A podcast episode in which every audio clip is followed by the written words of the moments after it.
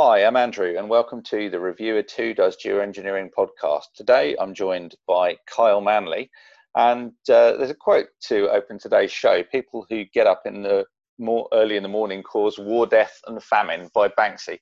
Kyle has kindly got out of bed horribly early today to talk to us. It's uh, zero dark 30 where you are in Denver, Colorado. I think exactly uh, 0645 in the morning. Is that correct? That's correct and it's not even light. I can see that you're you're you're by the light of the candles here. So um, uh, whereas it's lovely and sunny out here in Britain at the moment, which is rare for autumn. But um, welcome to the show, Kyle. Thank you. Thanks for having me, Andrew. Okay, well, hopefully we won't cause too much war, death, and famine, but we'd like to hear more about how your work has shown us that we can uh, address uh, climate change using advanced, uh, enhanced weathering technologies and techniques.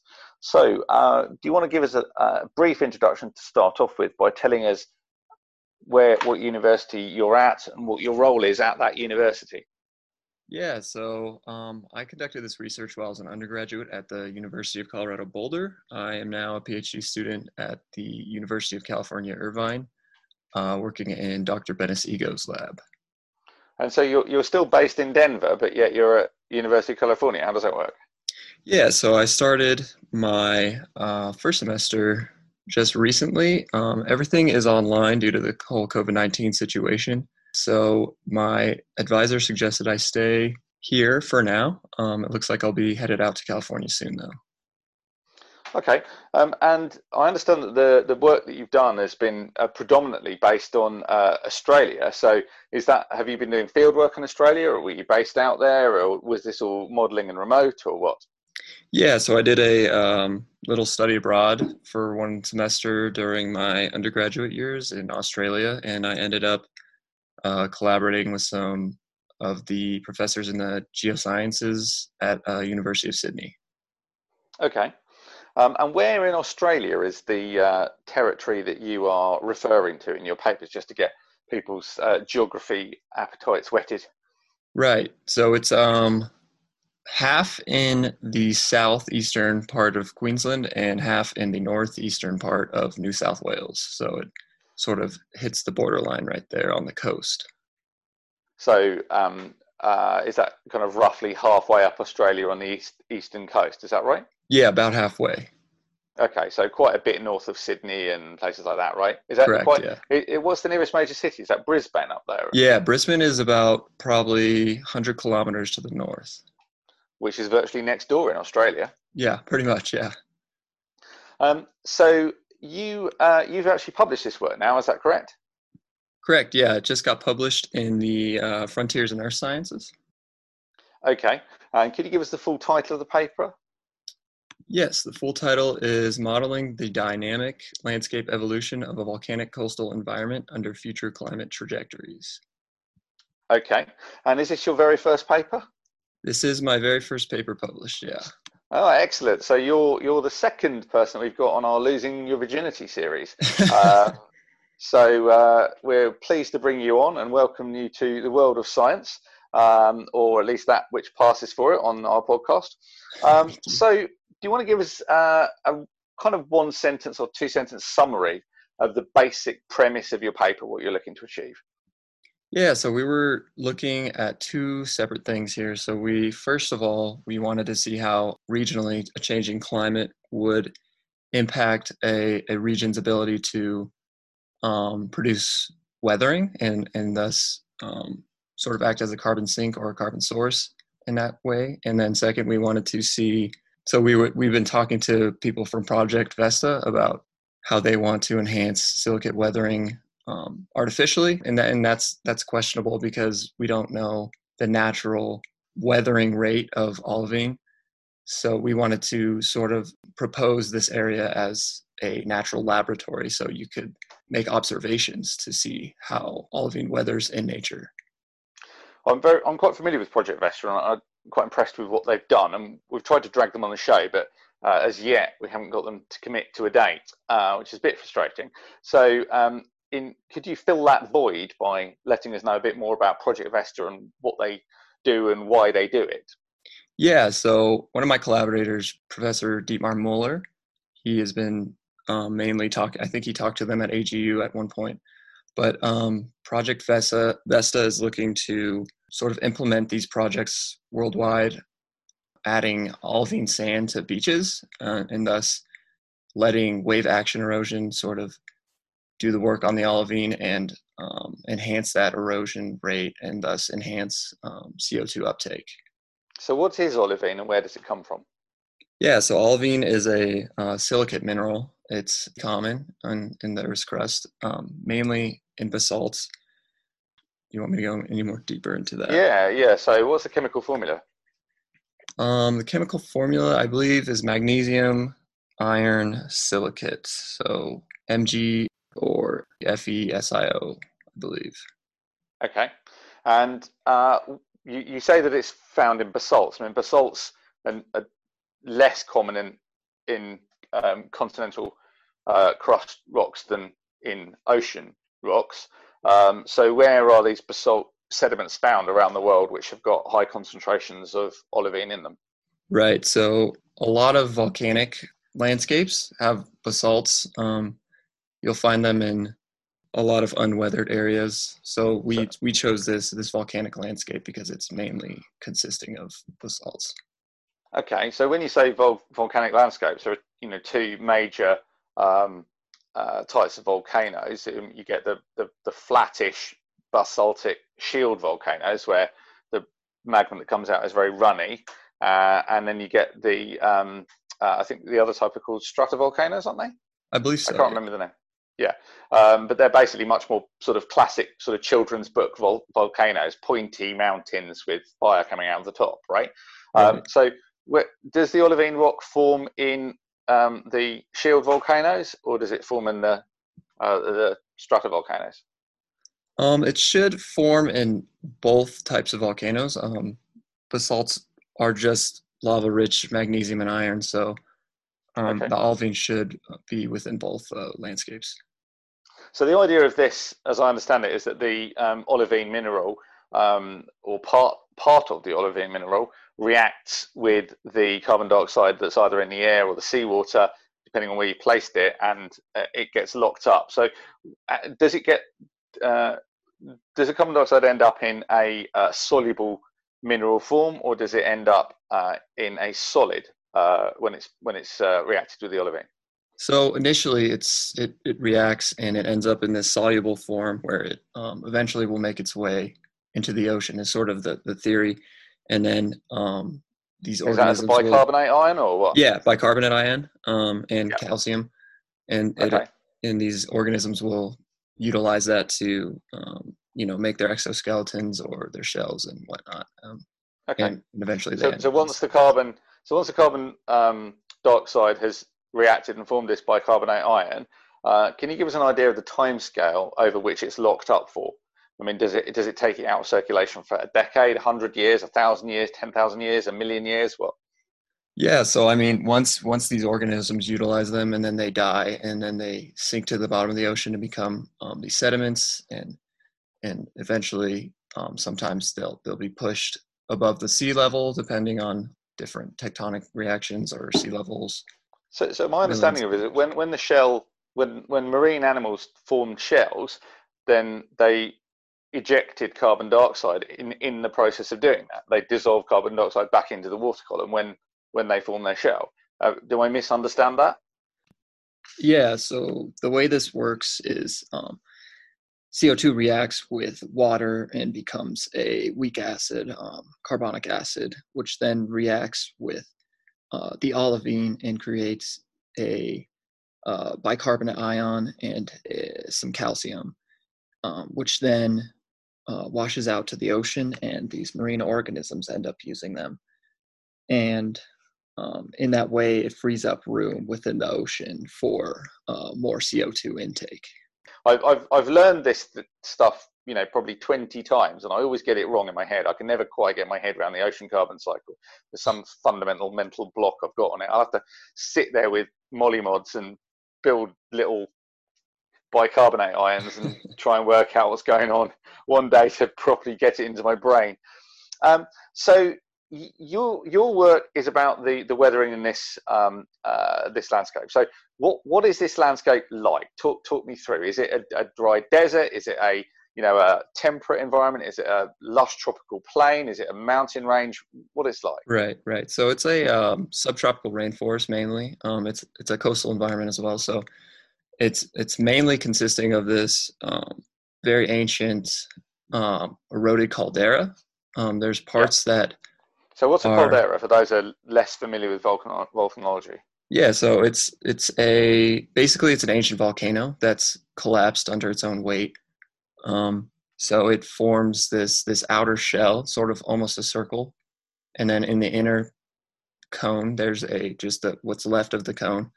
Um, so it's just a large mountain in the center with with uh, surrounded by very large ridges. Okay, so the the the idea is that all of the rock and material that's in that cone is sort of blown out in a high pressure explosive eruption. Is that right? And Correct. yeah. A, yeah. Um, so my understanding is that the, the the explosive eruptions are less common in high basalt rocks. So what makes this an explosive eruption if it's got rocks that are predominantly basalt?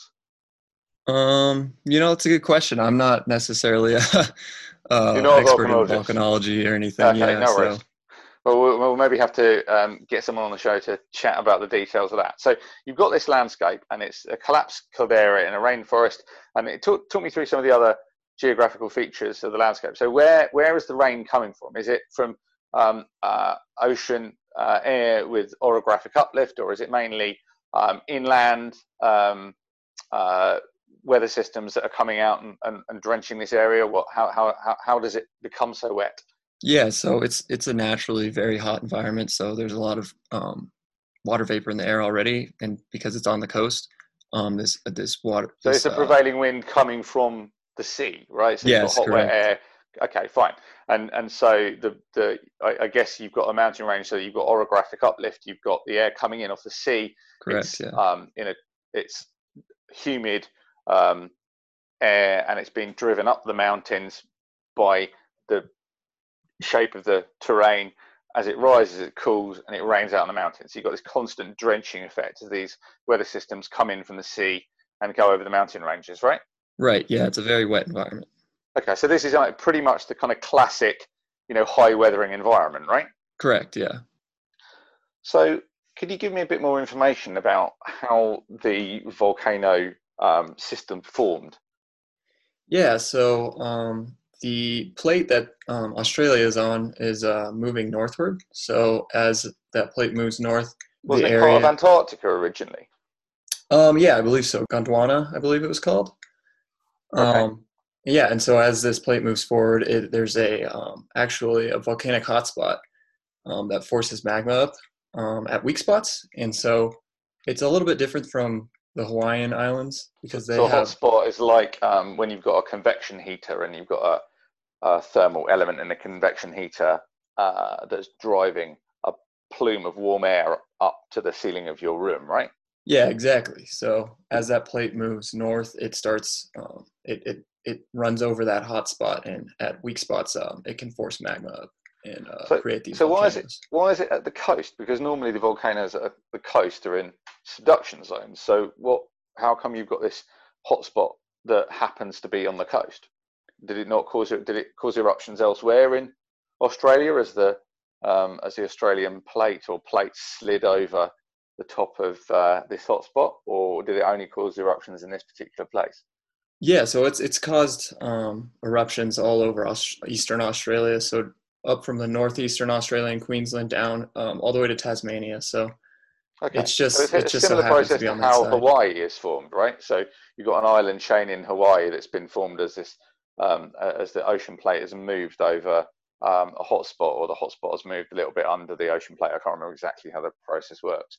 Um, uh, but but what you've got is the volcano sort of bursting through the continental crust. Is that how it works?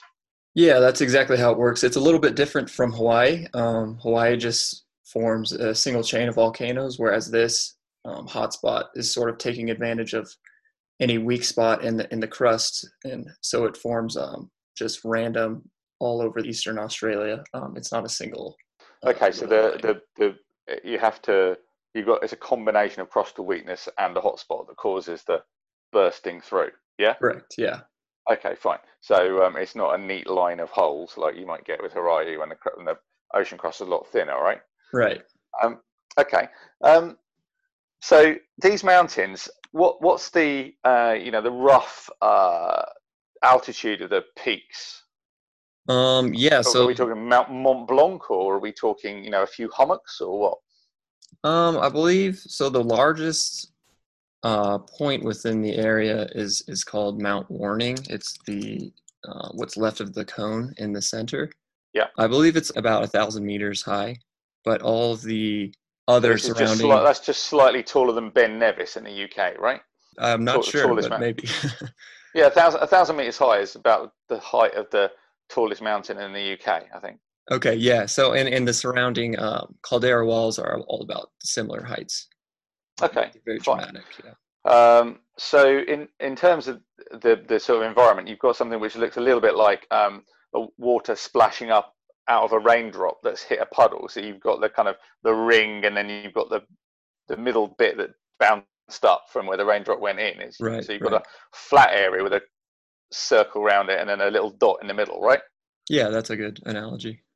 Okay, and and this olivine. So you've you've had you know 15 million years of weathering or thereabouts that have occurred in this environment. So there's been a lot of opportunity for these rocks to be broken down by direct um, uh, you know physical action from the weathering so the impact of raindrops on the soil and then you'll have things like worms and roots and stuff that have acted to break up the rocks so you'd imagine that you'd get a pretty thick soil building up in this basin so is the inside of this basin drained or is it trapped does it does it have a lake in the bottom of it how talk, talk me through the geology yeah, of it it's um it is very drained it's it's uh, largely a floodplain that just drains into the the coastal environment there is so some, some agriculture kind of crack in the there, ridge, so. right? There's some there's a gap somewhere in that ridge, and that allows yeah. to flow out, right? Okay. Yeah, so it, it's mainly a, a, circular caldera, but at the eastern side that uh, drains into the ocean, it's all open, so it's it's just okay straight into the ocean,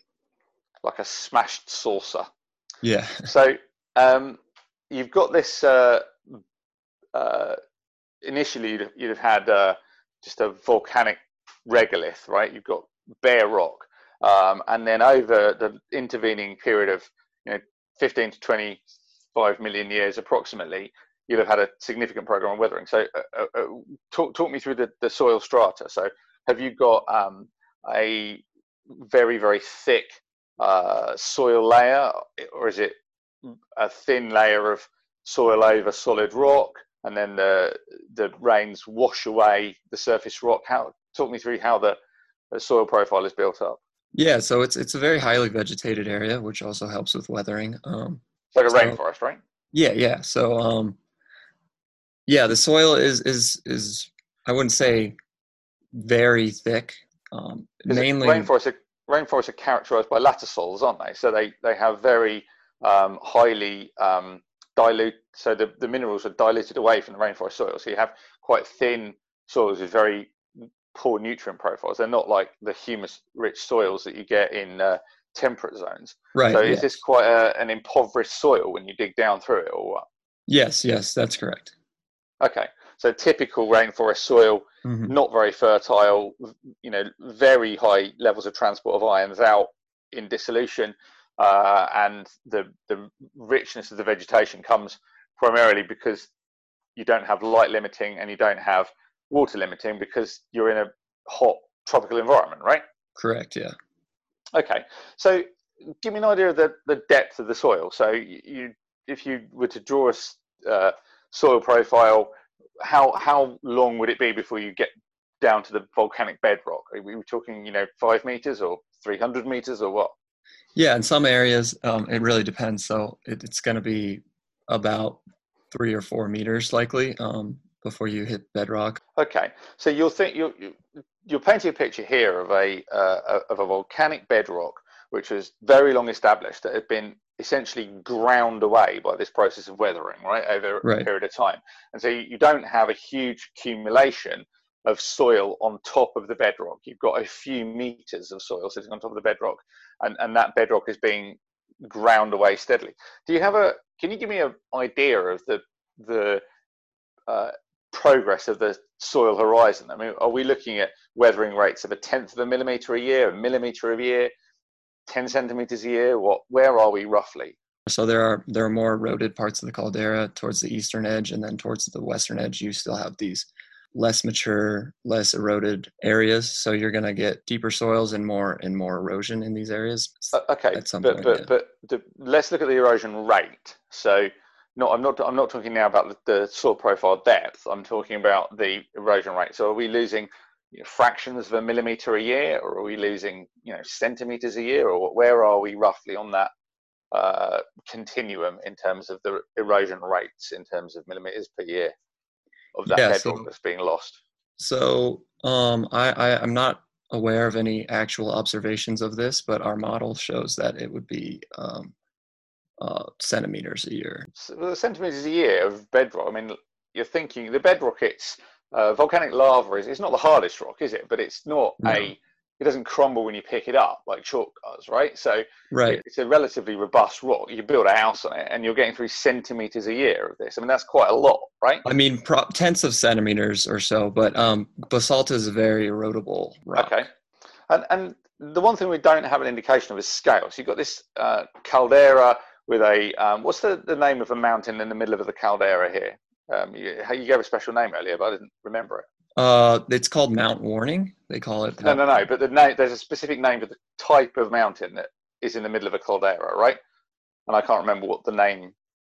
Uh, I'm not sure. It's uh, it was just the the old volcanic. Uh, yeah, but there, but you don't you don't, you don't know the the specific title for that type of mountain, right? Well, that's right. Yeah, no. Um, so, what's the approximate size of the caldera? I mean, are we talking, you know, miles across, hundreds of miles across? What? Yeah, it's about um, about twelve hundred meters uh, kilometers squared. So okay, very large. So you know, of the order of thirty miles by thirty miles, right? Yeah. Okay, um, so that's a by caldera sizes. That's a medium-sized caldera, isn't it? So Yellowstone would be, I think it's about hundred miles across. That's a really vast caldera, continental yeah. scale destruction when that thing goes off. Um, so these um, these rocks, you the the rocks that are olivine rich, you you've got that all the way down throughout the volcanic strata. Is that correct? Yes, that's correct. Okay, fine. Um, and so this is a oh, you're painting a picture overall of a, a medium-sized um, uh, feature that you know the size of a roughly a small English county um, that's eroding at centimeters a year. It looks like a kind of empty saucer from above um, with a little mountain in the middle of it, and it's lost its eastern flank, uh, which allows the transport of uh, sediments and uh, dissolved ions out to the ocean. That's that's the kind of starting point. Is that right? Yeah. So I basically understand the, the, the geology okay. So your um, mission in this research was to do what exactly? Yeah, so we just wanted to see how climate change will react with such an environment in, in a way that maybe it would increase uh, the potential of the landscape to sequester carbon and also just see if this would be a, a proper area to actually observe the weathering rate of olivine in a natural environment. Okay, so as climate change increases, and this isn't just through uh, anthropogenic climate change, but in deep time as the Earth's climate has varied, typically the weathering rate has been associated with warmer um, periods of time, and that's one of the ways that the Earth has remained uh, temperate and habitable during deep time is by controlling the weathering rate. So as the temperature goes up, the weathering rate goes up because you have an enhanced hydrological cycle and you have an enhanced speed of chemical weathering uh, in a warmer environment. And when things cool down, that weathering rate slows. So that's one of the ways that the Earth has a kind of inbuilt thermostat to control the temperature, right? That's right. Do I understand that broadly correctly? Yeah, yeah. Okay, so you'd expect the weathering rate to go up somewhat during anthropogenic global warming. At the moment, we're you know somewhere of the order of a degree of warming, and um, we might get to somewhere of the order of two or three degrees by end century, depending on how much of a mess we make of all of this. so, in terms of the weathering rates, I mean that that you know you're, you're, that's quite a lot of kelvins that you've got there, and then adding one or two more kelvins doesn't seem immediately like it's going to make a huge difference. I mean, I would assume that weathering rates change fairly dramatically when you're looking at differences of the order of tens of Kelvin, not ones of Kelvin. So, how how much weathering approximately are we looking at in terms of the increase? Or you know, you might want to de- detail both what was known before you started your research and, and what you discovered during your research. Yeah, so an area like this is not going to have any any sort of substantial impact, um, less than one percent of what's you know emitted by humans yearly. So what we're looking at um, is is maybe an increase. So well, hang on. Let, let, me just let me just unpack that just before you go into that because yeah. I think what you're touching on there is chemical weathering from the carbon dioxide itself. So you're talking about the concentration of climate of uh, CO2 in the atmosphere. Is that right? Right. Correct. Okay. Fine. So we didn't. T- I didn't touch on that earlier, but I just want to get into that in a bit more depth. So the the weathering comes from two components. So you've got the environmental effect in that hotter, wetter environments tend to cause more erosion. Um, obviously, you get ice fracturing in um, alpine and glacial environments and polar environments, but within a, temp- a temperate temperature band, you typically get more erosion in the hotter and wetter environments. But what you're talking about there is that you've got an additional effect in that as the concentration of CO2 rises, you've also got an increase in the um, concentration of CO2 in the atmosphere, we've gone from roughly 285 in pre-industrial times to you know the low 400s today. So you're not that far off a doubling of CO2, and therefore you'd expect that the reaction of CO2 with these rocks would what perhaps be doubling roughly. Is that approximately correct? Um. Yeah. Yeah. Well, I wouldn't say doubling. Um.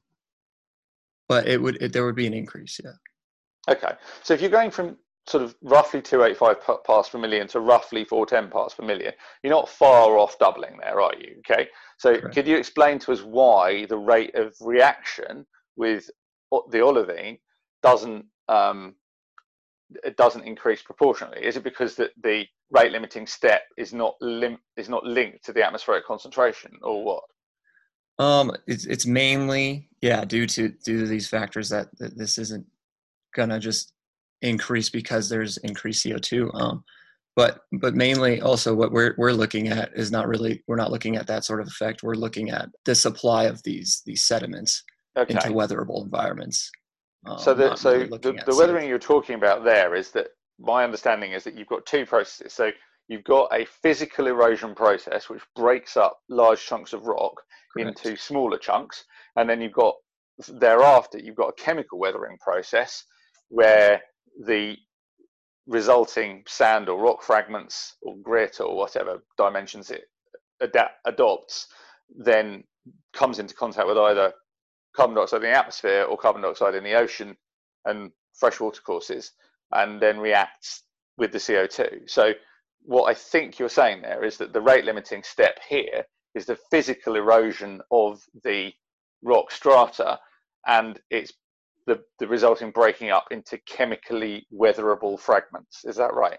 Yeah, so that's that's mainly what we were looking at is how is the limitation of of the the climate, the regional climate, and how that will erode these these rocks and, and supply the okay. sediment. Yeah. So, so your so your primary focus was on the physical erosion, not the chemical erosion. Correct. Yes. Okay. And so what you're saying there, as I understand it, is that as the climate becomes hotter, the hydrological environment becomes more um, more energetic. There's more rain, and the, the, the weather systems themselves are more energetic. So you might yeah. get larger storms, um, you know, higher ballistic energy from the water droplets because you might get larger dro- rain droplets falling in storms, or you know more frequent heavy rain as opposed to lighter drizzle. Um, and all of those factors together, plus um, potentially increased plant growth, will act to grind up these rocks in a more effective fashion. Is that is that broadly what you're talking about? Yes, correct. Yeah. So could I ask you to touch on the plant growth because the uh, one of the effects of plant growth um, or, or, effects on plant growth is that uh, in a higher CO2 world, they're not getting any more energy from sunlight, um, but they are um, they have they are less thirsty because their stomata uh, are not open as much. The, the pores on the bottom of the leaves are not free, as frequently opened or as opened as far to let the necessary CO2 in because the CO the air in the CO2 is richer and therefore it slows down the evaporate evapotranspiration um, of water and the soil moisture increases. So typically you, you have a greener you have greener soils with um, in well, certainly in tropical environments you, you would have typically more groundwater um, and more rain and so that you, you the more tropical environments get more tropically and desert environments might get hotter and drier so what is what you're projecting here under climate change a more tropically environment Yes, yes. So this is a subtropical environment, but it will get more tropically, yes. okay, so you, you're looking at more rainfall, more intense yeah. storms, higher ballistic energies for each raindrop, right. Um, higher mean temperatures, um, more plant growth and more activity, generally Correct, speaking. Yeah. So more, you're cranking up moisture in general, yeah. Okay, so you're cranking up pretty much all of the elements of chemical weathering other than frost shattering, which isn't relevant in this environment because it's not a, an environment that's prone to freezing. Right, correct. Okay, fine. Right. I think I've got a reasonable understanding of the processes that you're monitoring here. So, what did you find? Yeah, so we found that there will be an increase under under all the likely scenarios. So we use these RCP scenarios from the assessment report five from the IPCC um, as the most likely scenarios, and we found that the region will see approximately 73 million tons of CO2 by 2100, approximately. 73 million tons of, uh, of, of, chemical CO2 weathering, right? Correct. Yeah, by uh, and that's a net total by 2100. And that's is that just within the caldera, or is that in the wider environment, or what? Just within the caldera. And and this okay. isn't and just uh just an asterisk on this. Um, th- there would be more of a, an impact as well because um, our model does not take into account off coastal processes. So so some sediment's not going to be deposited within that environment. It's going to be poured out into the ocean where it's going to be redirected by these waves into beaches and into marine environments, and, and there'll be more weathering occurring there. Okay, so, so uh, let, let, let, let's just dive into that in a little bit more depth. So what you're saying is that some of the chemical weathering happens within the caldera and within the freshwater systems within it, uh, because you've got the chemical weathering that occurs once these grains have been broken down into a sufficiently small diameter that they can be attacked chemically, and that can happen in the uh, caldera itself and in the watercourses. And then you've got a secondary process, which is when they have been removed from the environment and deposited on the seabed, either in the littoral zone or taken further out by ocean currents, right. um, then they will be still in contact with CO2 and will weather chemically in situ. Is that right? Yeah, so there'll be more of an impact um, once those sediments reach the marine environment as well. But but you didn't monitor that. You just no. looked at that as an export function, and that's someone else's problem. Is that right? Yeah, so our our we would have had to couple model that could project marine environments and whatnot. So um, we did not look at that. Okay, so you saying that there's 70 odd million tons per annum of CO2 that's being absorbed here? Is that right? Uh, no, that's a net total um, by 2100. So it's a very small. Effect. Okay. So you're looking at roughly a million tons per year. Correct. Yeah. Okay. So a million tons of CO2 being absorbed per year would be um, uh, the is that is that an is that the total weathering or is that the additional weathering caused by climate change? That's the total weathering. So it'd be from from uh, a climate that wouldn't change. It'd be an increase of about 30 to 50 million tons of CO2. Okay, so you're, look, you're looking at, at, at, at roughly doubling the weathering rate. Correct. Yeah. I mean, that's a real surprise for me because you're only looking at, a, as I said earlier in the podcast, that you're only looking at a degree or two Kelvin of increased um, uh, uh, of um, increased temperature, and right. it's but but that little change in temperature. So the mean Kelvin temperature is is it we're roughly about is it 208 that would be 290 something Kelvin as a background temperature. Yeah. So you're looking at about a third of 1% increase in that background temperature and you're doubling your withering rate. I mean, that's a staggering increase from a very small change, right? Right. So so part of this impact comes from the sea level rise that that occurs as well, and the sea level rise will work with the the increase in precipitation and as, as okay. So sea level. So talk me through that. So sea level rise works how? Right. What so, what happens when the sea level rise? I mean, you're not looking at a huge increase in sea level, are no, you? You're looking at no. of the order of a meter or something like that, right? Yeah, about that. And so what happens is when this this increased erosion occurs, it starts getting transported by these river systems into the into the floodplain zones and whatnot. And and as the sea level rises, um, it starts pushing those eroded material further inland, um, and less of it reaches the ocean. Okay, Um, so the, the, the material stays in the in the caldera. Uh, it's deposited on wetlands, um, and the it, so is it not perhaps the case that what you're seeing there is not a total change in weathering, but just a change in where that weathering occurs? So your model is actually quite unreliable in this regard, isn't it? there are there yeah there are some the caveats. Um, but again, we're But, looking. but let me but let me drill down into this specifically because is really important because this is your headline result. If, if your headline result is is potentially out, so you're saying that there's roughly an increase of a factor of two, but you've also said that your model is not considering um, sediment export from the environment um, Right. and, and and the the fate of the sediments that have been exported. So what may be happening is that there's a much smaller increase in the total weathering in this environment, but but what's happening is there's a very big change in where that weathering occurs. Right, and is the idea of our paper is not to to you know model exactly what's happening or or say exactly, and we say this in the paper and, and say not exactly this. We're not trying to get exact numbers here. We're just trying to get an idea of where this this weathering will occur and if it will increase or decrease um, based Okay. on the the dynamics of the landscape. I understand that, but what I'm what I'm trying to draw you on is the effect on the weathering rate, whether it's a change in the weathering rate or a change in the weathering location. And what you're saying is that potentially quite a significant part of this doubling could actually be ascribed to a change in the location where the weathering happens. Is that right?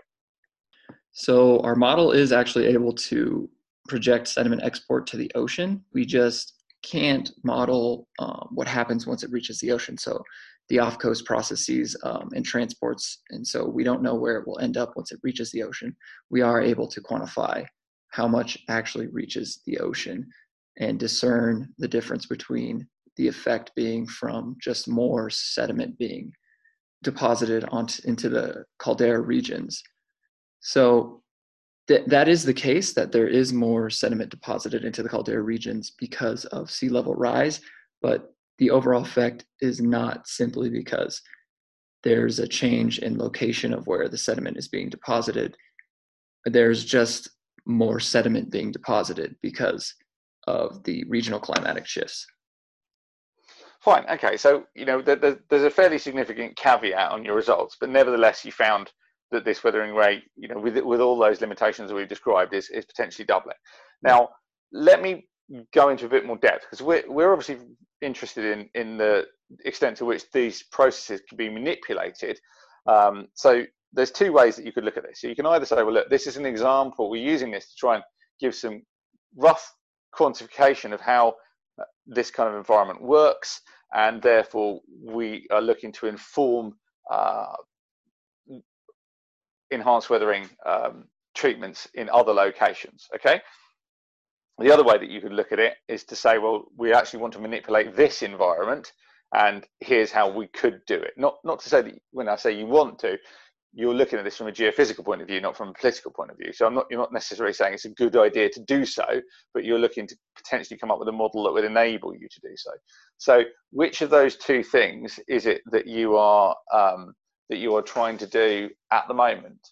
Um, are, you, are you trying more to inform um, the uh, process of modelling uh, erosion elsewhere, or are you trying more to see how this particular environment could usefully be amended for geoengineering purposes?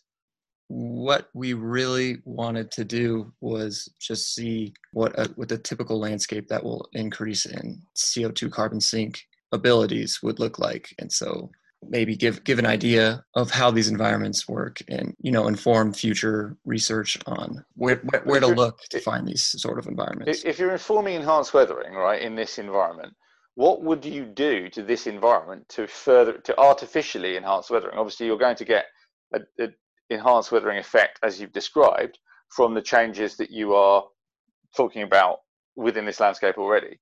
But in addition to that, you could, in theory, potentially do other stuff to this landscape to make that weathering increase. You know, that's the whole concept of enhanced weathering. Right. So, yeah. it, to, to the extent that your research is able to inform this, or you know, if you wish to answer this from your general opinions, um, alternatively, then what what could be done in this environment to improve the weathering rates? What is there something that could effectively be, be manipulated, and if so, how how could it be done? Right. So one of the big things that's being looked at right now, like we were spoke about earlier, is is providing this olivine sand to these beaches where physical weathering can occur through wave action.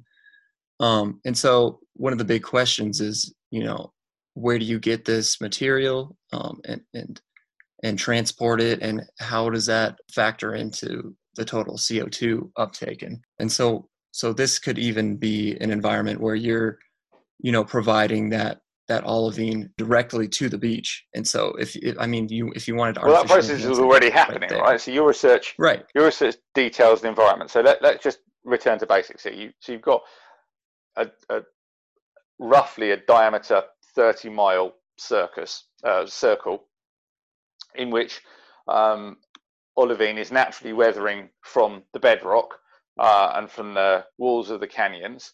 Um, into this uh, central area where there's uh, fairly unlimited chemical weathering of the olivine. The, the, the, rate limiting step is the physical weathering, not the chemical weathering, right? right. So you, this weather, this, this material is building up in, in the basin. It's being weathered, one would imagine, sort of fairly completely uh, chemically in the basin and then being exported. And then you've got a, a, a further step where that is transported out to sea, and some of the material that's not chemically weathered, if, if there is much, um, will then be reacted in, in, in the littoral zone. Okay, you, the big the big issue here appears to be the physical breakup of that rock. Okay, so mm. you've got solid rock and it's in this environment, and you want it to be broken up into small particles, and then um, you can expose that to the atmosphere and it will weather and you'll enhance your weathering rates, right? So there's right. broadly two ways that you can do this. You can do it through biological methods, right? So you can, I don't know, pour fertilizer over the environment so the trees grow more vigorously and break the rocks up. Or alternatively, you can do it through physical methods. So you might use mining, blasting, grinding, those kind of techniques, right? right. So can you speak to what might be possible in this environment, regardless of any political concerns or um, ecological concerns, if you wanted to increase this weathering rate, what does your research and your wider knowledge tell us about what we could do to improve the weathering rates in these kind of environments? Right. So I just want to start off with the, pointing out the fact that this is not something that our paper looks into or even talks about. Um, our, our paper mainly just focuses on how sediment erosion and deposition will change, and thus how more olivine will be supplied to these um, weathering inducive environments.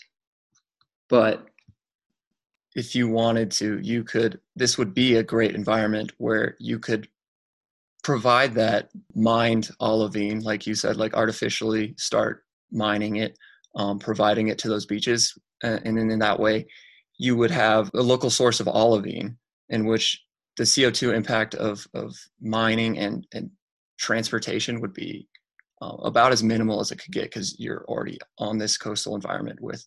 Okay. Um, but help, help me understand this. So my understanding is what's happening here is that you've got this uh, uh, 30 mile um, diameter circle, right?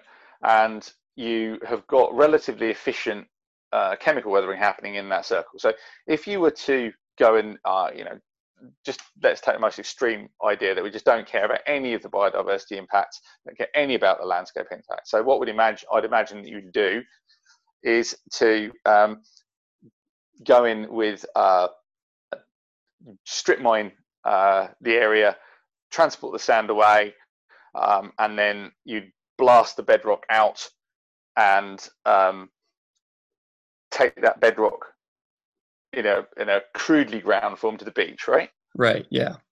Okay. Now that um, that process would be quite energy intensive compared to just letting this happen naturally. Okay. Correct. So although your mine is in quite a convenient location, you don't have the luxury of um, being able to have this very low energy grinding process that's happening naturally for you right now. Okay. So, what is it that you would do in this environment to improve that weathering rate? How would you make that work? So, you're asking um, besides the mining. Well, you talk, talk me through the mining process. So, you, the, the plants, the, the point I'm making is the plants are already doing quite a good job of breaking right. this rock up. Okay, so if you if you strip out, if you strip mine all of the all of the soil that has been broken up by the plants already and take it to the beach, mm-hmm. you, you described previously a situation where the rate limiting step is primarily on the chemical weathering and not on the physical. Uh, uh, sorry, primarily on the physical weathering and not on the chemical weathering. So exporting the crushed rock, the soil, out of that environment and placing it somewhere else doesn't really solve the problem what you need to do is you need to enhance the physical weathering rates or to emulate physical weathering with machinery. Okay. Right. So to do that in practical terms, you'd have to strip mine back to bedrock, right. completely destructive process. Yeah. You then take all of this material out, toss it in the ocean, which used to be a forest. Okay. And then you'd have to do something to the bedrock because the rate limiting step is how quickly that bedrock is broken up. So how would you enhance that process? Would you do that biologically? Would you seed it with some kind of, you know, special root part plants with particularly strong roots that break up the bedrock, or would you propose blasting it with explosives, or what?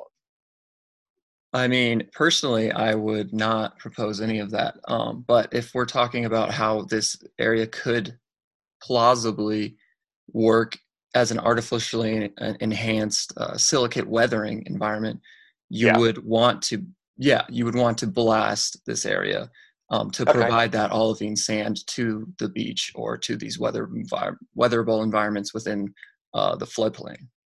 Okay, so you're describing there a process where, if it was seen as being appropriate to do so, and you know nobody's directly advocating this, just to, to clarify, but but what you would do is you get trucks in there, you would scrape up the um, the soil with a dragline excavator, you'd go down to bedrock, you'd blast that bedrock, right. and then you put um, hammer mills in to grind that bedrock further and then spread that out either in coastal environments or in similar floodplains, right? That, that would be broadly speaking what you're talking about. So it's like a, it's equivalent to an open cast coal mine is roughly the process you're, you're explaining, yes, right? yeah. yeah. Okay.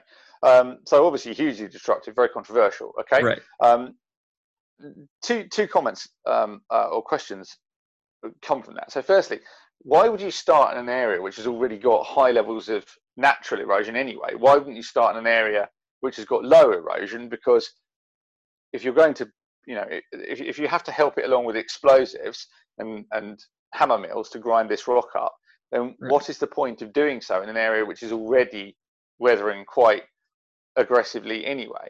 Can right. touch so, on that first. So as we said earlier in our study, um, the the weathering is it's a time scale for it to be significant is is millions of years as we know how weathering occurs so this so this the idea of enhancing this process through mining and whatnot so you um, could get orders of magnitude increases right yeah correct so, I mean, so to, put it in perspective in perspective you said 73 million tons in a century yeah in a century. now and the end of the century okay so yeah. you're looking at roughly a million tons a year and so that's equivalent to um, uh, a, a, city of the, the emissions of a roughly people emit around 10 tons per capita, um, and they um, uh, a city of 100,000 people might emit a million tons per year. And so you right. look at a small city, something like along the scale of Cambridge and, and its hinterland, um, emitting of the order of a million tons a year, and you, this large caldera, 30 miles by 30 miles, would be able to offset the emissions of a city roughly the size of Cambridge. Right. So, be, to put it in perspective, of, of in Australia, they they emit about 400 million tons a year. So it'd be about each? a quarter percentage of, of what they emit as a country. Okay. Uh, so just in this just in this caldera, right? Right. So it's a very minimal. Um, okay, fine. So you're you're you're suggesting that this slow weathering caldera, in, in principle, could be strip mined, ground up, and then uh, used as a source of olivine for um, uh, for this process, and and you would get what kind of scale of increase? I mean, you're talking about 10x increase? You're you talking about thousand x increase? What you know? Are you talking millions and millions increase? Again, um, I just want to reiterate that this is not something that our research looks into or the paper talks about.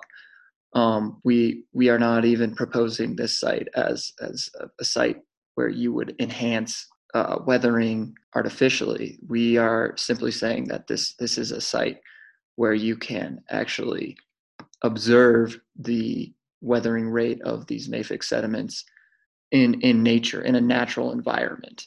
And as well as that this is this is a region that you can look at and see that naturally this enhanced weathering um, occurs due to climate change.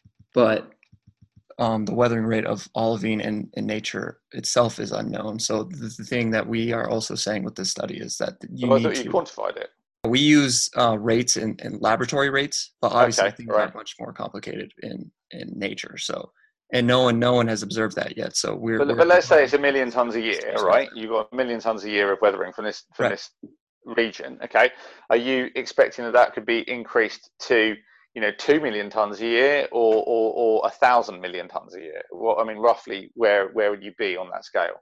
Yeah, I mean, uh, it's I, I'm not totally sure. It depends on you know how much how much olivine you're supplying, where you're supplying it, um, and and again the weathering rate. It it would definitely increase significantly, but um, it just depends on the process that that would Okay, be But implemented. when you say significant, I mean a significant increase might be you know plus minus ten percent.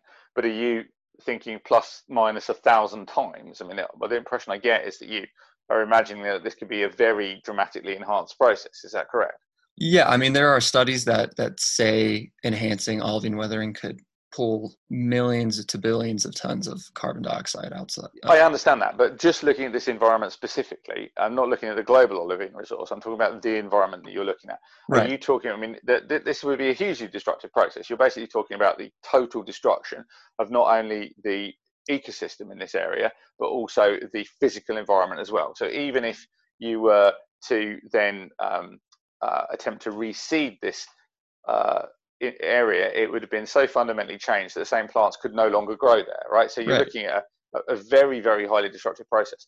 To, to, to merely doubling the weathering rate, so it, it removes two small cities worth of um, greenhouse gases, it would would seem to be a price probably not worth paying. But if you could destroy a small forest um, and get rid of a thousand cities worth of climate change, then you'd be thinking, well, that's you know quite possibly worth doing, right? Right. So, um, can you give us an idea of what the maximum amount of um, uh, weathering that would be available from this environment if you you know went in hammer and tongs at it and did all of the uh, mechanical grinding and strip mining and everything like that that could conceivably be done? What what would just be a rough idea? I'm not looking to hold you to this, but are we talking you know three orders of magnitude? Are we talking you know a 50% increase? What?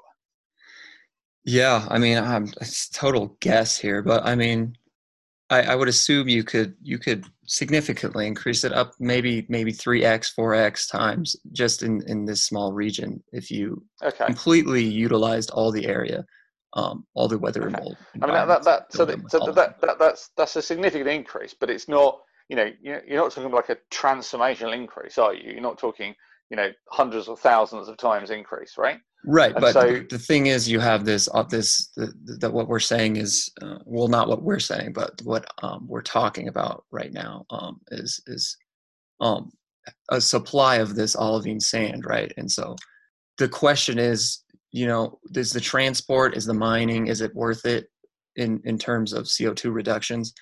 And and here you have an environment where you have tons of basalt, tons of um, olivines uh, that you could grind up into Yeah, sand. it's just sitting around, and you can Right. start. You know, it's, it's it's accessible, and it's in a an environment where there's a lot of chemical weathering Right. available to you because you've got that heat and the and the water, which are an essential component of that chemical weathering process. right. So transport would be minim- minimal in that sense. yeah, situation. tra- transport minimal. You don't, you know, and you, you you don't have to take it far. But talk to me about the ecosystem impact. So there's a lot of olivine in Oman, for example, and then that's a desert environment, uh, much lower biodiversity. Why would you want to go and tear up a rainforest um, in Australia to go and do this when you can um, mine it uh, from environments that are you know, very low in. I'm not you know I'm not decrying those environments. They, they are an important part of the Earth system, but right. they they certainly don't have the biodiversity loss effects that you would imagine from you know tearing a hole in um, the side of eastern Australia. Right. Yeah, I mean, it, it, I, I would personally not recommend it. Um, I think there would also be huge trade-offs with the, the environment itself um, being able to sequester carbon, and so you would even lose more pros and cons there. So I mean, so, okay, yeah, so let, question. Talk me through it. So Oman is quite a hot place, right? And right. once you're in once you're in the sea, it doesn't matter anymore, does it? Because you can't be any wetter than you are when you're underwater, right? Right. So explain to me why Oman and with with its one would imagine reduced biodiversity. I'm not not an expert on the biodiversity of Oman or indeed anywhere else, um, but one would imagine that mining Omani is that right? I think it is Omani um, olivines would be less damaging to the ecosystem than, well, you know, uh, the net damage to the global ecosystem would be less severe in a desert environment than it would be in a rainforest in coastal Australia. So why, yeah. why, why, what advantage does your area that, of study have as a source for this material? Yeah, I mean it's just widely available and it's it's right within these weatherable environments. I mean, our study is not saying we should we should mine this area or anything like that. We're okay. We're saying this is an, an environment you should observe to see the effective nature of of this weathering impact, and in that way you can sort of extrapolate and see how enhancing that process would work in a natural. And where would you where would you put this material? Because you say that you know the, the rate limiting step is the physical erosion, right? So the tree roots and to some extent the impact of the rain will will cause the environment to the, the rock in the environment to physically break up. Okay, and right. that's the rate limiting step, not the chemical weathering. So the, the, the main thing to do is to get at this rock, to break it up as quickly as possible, and then to just transport it some other place where mm-hmm. the fact that you've got a hot, wet environment will encourage the dissolution um, and reaction of these these minerals. Mm. Um, so, where, are you proposing to take the material out of the caldera um, and, and weather it in a terrestrial environment, or would it all go onto the beaches? If it goes onto the beaches, how far do you have to spread it? Because obviously, you can't just put you know 100 meter deep pile and expect it to weather all at the bottom. You'd have to. Um, you can only um, uh, weather it effectively where you've got a kind of turbidity zone in the, the top layer of um, sediment under the sea uh, where it's being moved around enough to get uh, wetted with additional carbon dioxide um, uh, rich water. So, if you were to mess around with this environment, um, then where would you where would you actually put the products? Yeah, so that's that's one of the big questions of this whole process. Um, our paper does not take on this at all. So this is just us talking, I guess. But um, yeah, yeah, fine. So um, yeah, so I guess that's what Project Vesta is doing, right? So we can come back to Project Vesta. Um, they think the best place to do this is to supply beaches with this olivine sand. So basically, it's just a beach still. It's sand. It's green sand, so it'll look a little odd. And in that way, the most effective weathering they think would be this wave action that would weather this olivine that's on the beach and then supply it directly to the ocean. So wouldn't even. Yeah, I, I understand. I understand that. The right. question I was asking is about the logistics of moving it. So you're saying that the, the advantage yeah, of the, the caldera is you've got large amounts of olivine sand that you can pull out of the caldera and put to chemical weather elsewhere, and by doing so, you can expose yet more of the basin to um, uh, to physical weathering, which will then produce more sand, right? So um, that process I get. What I'm trying to understand is that that when you emplace that material where it is supposed to weather, Right. There's a limit on how deep it can be because otherwise you can just leave it in a big pile. It doesn't have access to. There's no infiltration from rainwater. Um, there's no uh, if it's too deep. There's no um, turbidity from um, wave action uh, or ocean currents. It just sits there and it's not very well um, not aerated because it's under the water. But you get the the idea. Uh, do you not run up into logistical limits um, quite early on when you're removing so much material from this environment that it becomes expensive or impractical. I mean, it's, it's 30 miles across in each direction. Uh, and if you start removing meters and meters and meters of this material a year and then spread it on beaches, a beach is a linear feature, right? So right. You, you could imagine, you know, maybe, maybe spreading out out 100 meters into the sea, maybe two, 300 meters. I don't know exactly how long, but the point I'm making is that you quickly run up to a lot of linear meterage of beach. You know, you're looking at hundreds of miles of beach that you have to be dumping this material on. So the logistical advantages surely fade if you're moving this material, you know, 100, 200, 300, 400 miles up the coast just to spread it. Certainly, yes, I agree completely. And um, and I don't have an answer for that. I don't know, and I think nobody has an answer for that. And that's why we we need to study this in the natural environment, and it's why we're proposing in our paper okay. is that this needs so, to be studied. What where I've got to with this is that you've you've given us an indication of the uh, you've identified an uh, an interesting area. You've described the geology um, and biogeography of the area in a in a summary form, but quite comprehensively um, within that. You've explained how your research has looked at the uh, weathering, both physical and chemical, in this um, environment. Right. You have drawn our attention to the limiting uh, uh, aspects of your research in that you your the, the numerical changes that you're reporting are confounded by the uh, changes to mineral transport and thus the location of the chemical weathering that occurs. Right. You've explained how the sea level rise is causing the uh, a restraint to that export that can uh, result in more material weathering inside that environment and therefore being caught by your analysis. And you've drawn attention to the uh, m- mechanical, logistical, and ecosystem challenges of enhancing the weathering rates that you talked about in an artificial fashion. So, do you feel that you've given us a fairly good whistle stop tour of the paper and your knowledge on the subject? Is that am I do I have you broadly right here? Yeah, correct. Yeah.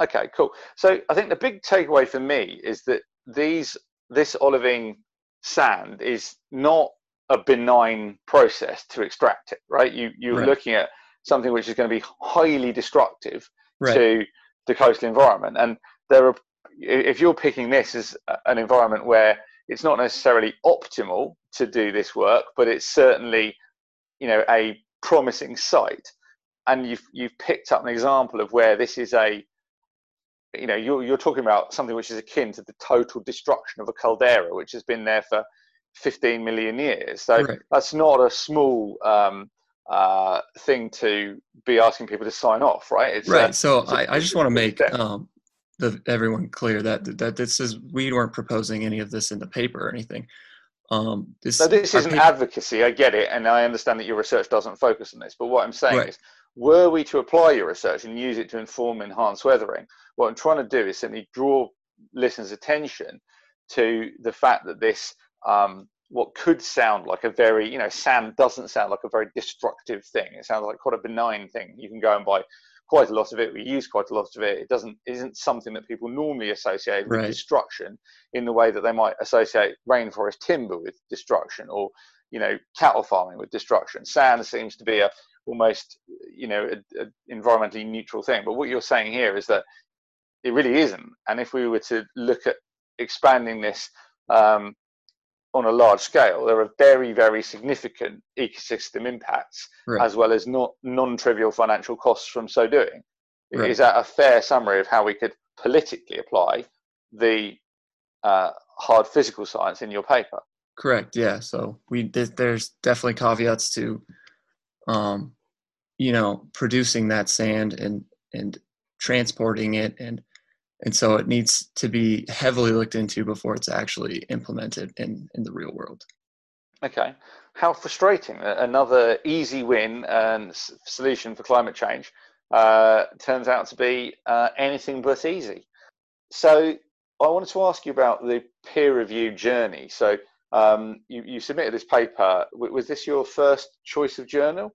um, or did you, um, uh, uh, you know, did you have a, a long argument about where to submit it, and did you get rejected from anywhere else, or did you just go in first time and get sail through peer review? Yeah, so it's interesting. So this started as my thesis. Um, it was a bit different. We were just uh, modeling the impacts of the region to climate change. Um, and we initially submitted it, and then we got rejected. And we that's when Dietmar started talking to someone from Project Vesta. And so we sort of got the idea to sort of reframe the study, restart um, analysis, and look at how the, the area can act as a, a carbon sink. So you basically had to do a, a, bit of a fundamental rework on the paper, right? And yeah, we basically yeah re- redid the study a little bit with a different perspective. Okay. Uh, can you tell me about the co-authoring team and uh, how that came about? You know, who you were working with, and did you start off with all your co-authors in one place, um, or, or did you add them as you brought your merry band of followers throughout the land, and people joined you as they uh, like the sound of your drums and singing? Yeah, so I, I started this study um, studying abroad at the University of Sydney. Um, I was with the geoscience team, so we just we worked together to come up with this idea. And so I worked with uh, one of the geoscience professors, Professor Dietmar Müller, and then another professor, Dr. Tristan Salles. He was actually the uh, developer of this model. And so we just started as this team in, in Sydney, and then I, I completed it as I completed my undergrad over the next year um, back at my home university. And uh, yeah, we eventually published, and here we are. So you didn't you didn't add anybody to the team; you were all there at the start, and you worked yeah. it, and you didn't you didn't add extra authors because I find it often when papers come back from peer review, they um, often have to expand the author team as you identify areas of expertise that are lacking from the original author team. Right. Yeah. No, we uh, we stuck with our whole team the whole way. And what's what does the future um, hold for you? What do you expect to be doing after this paper? Yeah, so I just started my PhD program at the University of California, Irvine, um, in Earth System Science. So I'm part of. So was this was this paper part of your MSc then, or what? No, just undergraduate. So I just I hopped straight into my PhD program. Oh right, okay. So you managed to get a paper done at undergraduate level. That's quite rare because most people don't normally start their um, uh, publishing journey until they do uh, masters at least, um, and if not, um, start the PhD program. So you're a bit early for that, aren't you? So was that is that regarded as quite an unusual achievement, or? Uh, um, yeah, yeah. I know a few other undergrads who who were able to do it, but uh, I was lucky enough to meet the right people and do the right work with uh, with them. So yeah, so I was pretty what, lucky. What what what drew you to doing academic research as a kind of spare time activity? I mean, I, I couldn't wait to get out of lectures and stuff when I was a undergrad. I just wanted to go um, hang out with my mates and have fun. I didn't want to go and right. waste time in the lab. Yeah i mean i just I, I just love research. Um, i know it's what i want to do in my career and i knew i wanted to go get my phd for it I mean, don't get me wrong. I like I like research, but I didn't like it when I was an undergrad. it took me a long time. I think I don't know whether whether I'd become more interested in research or whether the rest of my life has just got a bit more boring. But relatively speaking, it seems more interesting now than it did. Right. Yeah. Um, I think a lot of it too was that I know I want to get my PhD, and um, I know it helped me. Yeah, if that's the path you want to take, then that obviously is the right way to go. So, in terms of your longer term career ambitions, I mean, you, you you're going to get your PhD, and I guess you're going to be seeking some kind of research work because you said that's your passion. So, right.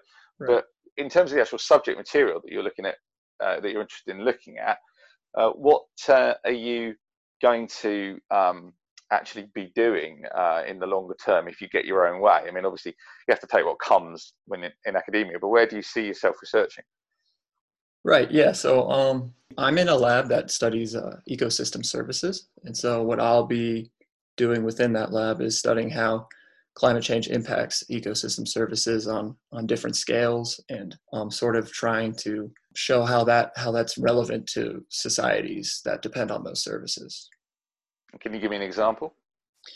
Yeah, so say you have people in South Africa who depend on firewood, uh, local firewood, and so okay. maybe modeling how the or mapping that that dependence and where those where that firewood's coming from initially, and then you can use a climate model, downscaled climate model, to project how how climate change will impact that area and how it will impact that ecosystem service, and then you can sort of value put that put a value estimate on that and say, you know, how X amount of people are going to be impacted by this and under this scenario, um, it's going to cost. So that's the interaction between human and physical geography. Then you're you're looking at modelling the uh, environment society interactions. Yeah, correct. Yeah. That's quite interesting. That's an interesting field of research. And you, you see that, you know, being your career path in the longer term, right? Yeah, definitely. Okay, cool. So, um, well, thank you very much um, for coming on the show. One thing that I wanted to ask just before I wrapped up, there's a burning little question in my mind. How much of what you were doing was field work? I mean, d- d- is most of your monitoring uh, of these weathering rates done by sampling the material in the environment, or is most of it done by you know lab studies and computer modeling and computational fluid dynamics and things like that? It's pretty much all lab study. Um, we use field Okay. studies um, within our study, but we don't we don't actually go out and measure anything. Okay, fine. Well, that on that one little point, I feel slightly better informed. Um, so, thank you for coming on the show. Um, just to finish off by our customary rejection of your paper, um, and we look forward to hearing more from you and your collaborators um, in uh, the near future. Great. All the Thank best you, in your Andrew. career. Thank you very much. Appreciate it. Bye.